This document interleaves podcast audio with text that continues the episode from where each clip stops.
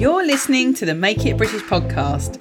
I'm Kate Hills and I'm on a one woman mission to save UK manufacturing. I invite you to join me each week when I'll be sharing the stories behind some of the best British made brands and UK manufacturers and offering you advice and tips on making in the UK. So let's get on with today's show.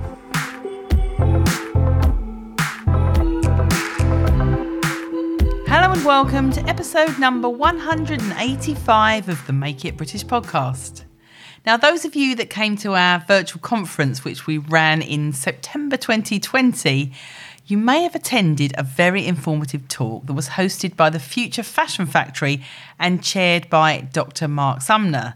Now, the talk was entitled How to Reduce Waste in Design and Manufacturing, and it was a really good discussion about how a lot of the issues within the fashion and textile industry when it comes to sustainability are around the amount of waste that our industry produces. Everything from oversampling to piles of stock that are mass produced overseas and then shipped over to the UK and left unsold. A terrifying example of which is a few years ago, you might recall when it came out in the press that Burberry had burnt millions of pounds worth of unsold stock. Now, I was hoping to bring you the whole recording of this very lively discussion to the podcast, but unfortunately, some of the audio was a bit dodgy, being recorded as part of a virtual conference.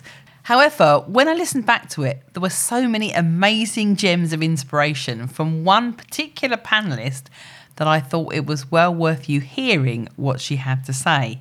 That panelist was Rita Britton. Now, if you've not heard of Rita before, she is somewhat of a fashion legend.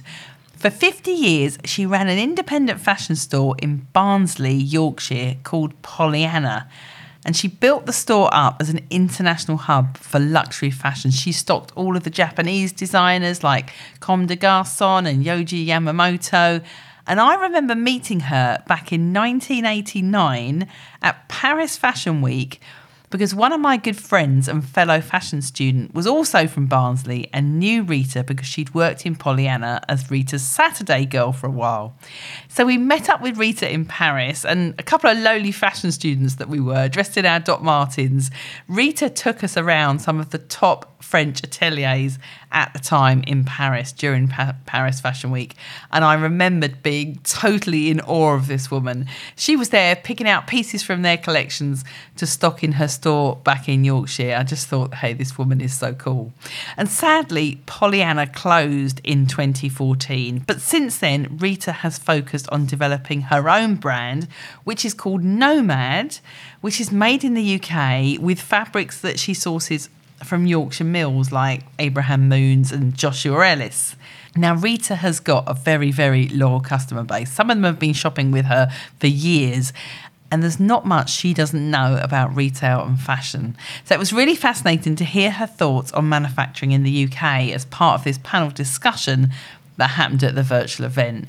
Now, what I've done for you here is I've picked out some of Rita's best bits for you to listen to here on the podcast, including her thoughts on educating people to buy better and buy less, why there's never been a better time to bring manufacturing back home, and how the UK makes some of the best textiles in the world. Yet we're encouraging our young people to work in nail bras and do eyebrows, that's Rita's words and not mine, rather than work somewhere where they can make clothes. Literally every line that comes out of Rita's mouth here is an absolute gem. She really does have some fantastic pearls of wisdom, which are great to hear from someone who has been in the fashion industry for as long as Rita has. So enjoy. Um, yeah, morning, everybody.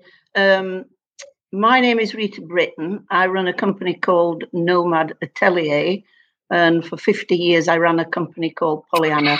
Nomad has now been my baby for um, five years. Um, I am a member of the clothing industry, and we are one of the biggest polluters on the planet. Um, and so, over the last few years, my mission is to be, able to look at ways of reducing waste, um, reducing.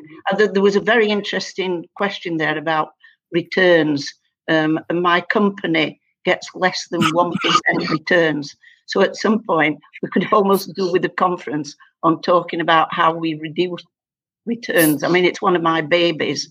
is that um, we have a high street that constantly chases price around the world and thinks that that is the way to do it. They don't educate, or we don't educate our young people into buying less and buying better. I saw something on Facebook the other day where someone had posted a dress that sold for 300 odd quid, which is a substantial amount. And the, the vile that was poured at this woman of how dare she ask 350 pounds for the dress that's realistic because if it's british and she's buying british fabrics and british good fabrics and she's paying the correct wages to the people who manufacture it not some 10 year old kid in bangladesh look i better stop there because i could go on but it's just that we need to re educate. And that is what my job for the last four and a half years running Nomad has been. And for us at the moment, and I touch wood, it's working very well when you get less than 1% returns. That's reducing our footprint. So we're really not grumbling at the moment by getting people to buy better and buy less. As the panel discussion was about reducing waste in design and manufacturing, we were keen to hear Rita's thoughts on how waste could be reduced at the retail and consumer end of the fashion supply chain. And this is what she had to say. That this is such a vast subject. There's never been a better time to bring manufacturing in my industry back home. One of the problems, and I might as well say it as I see it, I've been in the industry 55 years, is that we are losing and I have lost a lot of the skills to bring it back home. I, at the moment, am trying to work with RMP. Um, I'm not getting anywhere fast, I hate to say, to get the colleges involved in running trainings at colleges and universities involved in running training schemes to upskill. We used to have a company called SR Gents who used to make for Marks and Spencers who used to train them, all their machinists to such a high standard. And we're now on the last lot of those machinists who are all in their 60s. We've got a couple. Um, and, and it's just becoming, when they have gone, we are going to be really up the creek by not having the skills to put in place the manufacturing. We've got some of the best textiles in the world, people like Joshua Ellis, who do all the cashmeres for, you're not supposed to say places like Chanel, but Aho. So we've got great textile people, but we're so busy teaching young lasses and women how to paint fingernails and do eyebrows that we're forgetting what, what the industry itself really, really needs. And we need to get right to the beginning and get trained and skilled people so that everything else then falls into place. Our great, we, we've got some of the best young talent in the world. I remember speaking to Rei Kawakubo at Comme des Garçons, who said she used to come to London regularly just to get inspiration. And, and you know, here we are now at a crossroads, because if we don't pull it back now, we've lost it forever. At this point, Rita was asked what her thoughts were on whether young people cared more about the planet than the older generation, or whether there was actually more pressure on young people to buy new things all the time and worry about what they look like. That would be a very small percentage of younger customers that worries about the planet. And let's face it, if we can, if I can just think back when I was probably the age of some of them, I don't know that at that point I'd be worrying about the planet. I mean, one of the things in mind that I heard was that um, you know young women, and it is mainly women, will um, buy a dress, take a selfie of herself wearing it, and then return it in a couple of days to the store, the high street store that she bought it from. So how we get over this, I'm I'm not quite sure. I think um, you know we can only start. Maybe we start even at schools you know, and uh, uh, with young kids as young as five and six years old, trying to educate them not to waste. We have actually less than 1% returns in our industry, but we also educate our clients to what the to the textile that they are buying. So you know, if we work with Moons in Leeds, I can tell them that that coat they're buying is ninety percent um, wool and ten percent cashmere. So it's about educating the client into wanting. We need, we need, we actually, when I think about it, probably need some role models of younger people who can look absolutely amazing in something that might have belonged to the gran. You know, I mean, I I've got daughter-in-laws who were constantly borrowing my clothes, and a lot of my clothes in my wardrobe are 20, 30 years old. So it's it's about educating the young, but I, I wouldn't subscribe to the fact that I would think that 70, 80% of young people are more interested in how they look in the garment, uh, uh, whether it's going to end up in a landfill or not.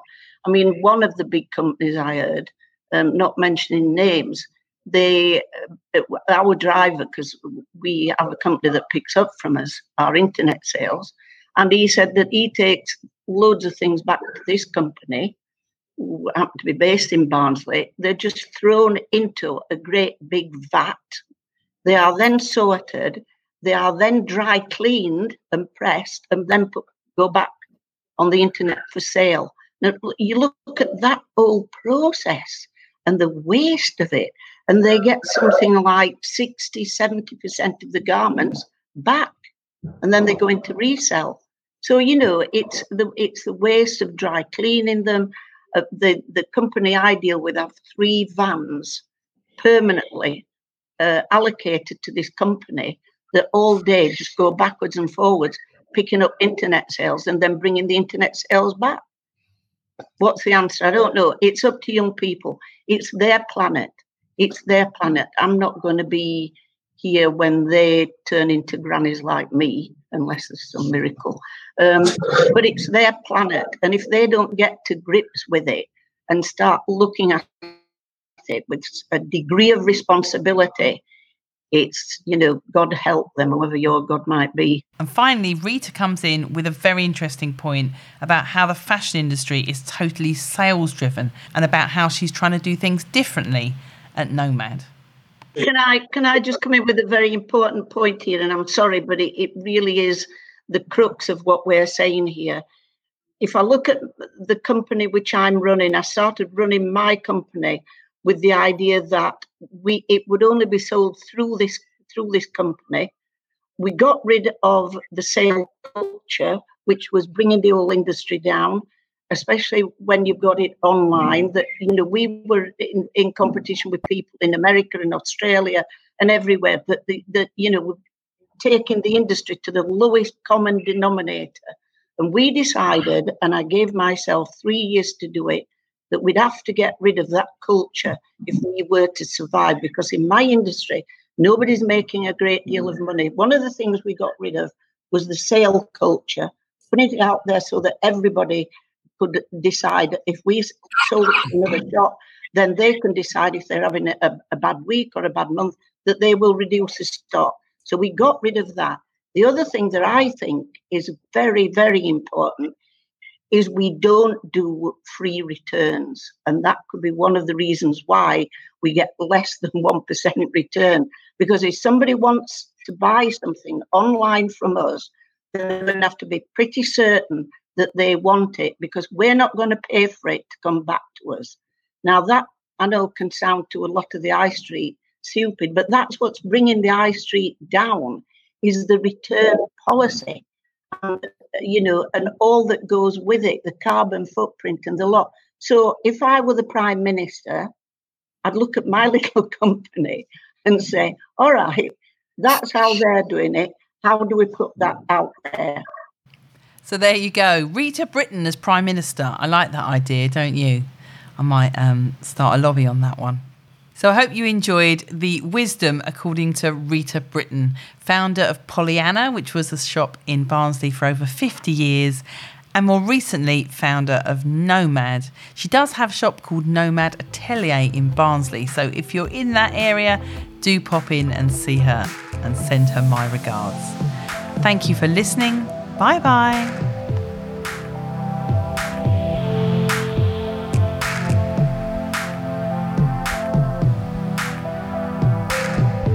Thank you for listening to this episode of the Make It British podcast. I make an episode every Tuesday and Friday, plus, there are bonus episodes occasionally. So make sure you subscribe in your favourite podcast app. And if you're looking to find British made brands or UK manufacturers, check out the directory on the Make It British website which you can find at makeitbritish.co.uk forward slash directory. Thank you for listening. Bye bye.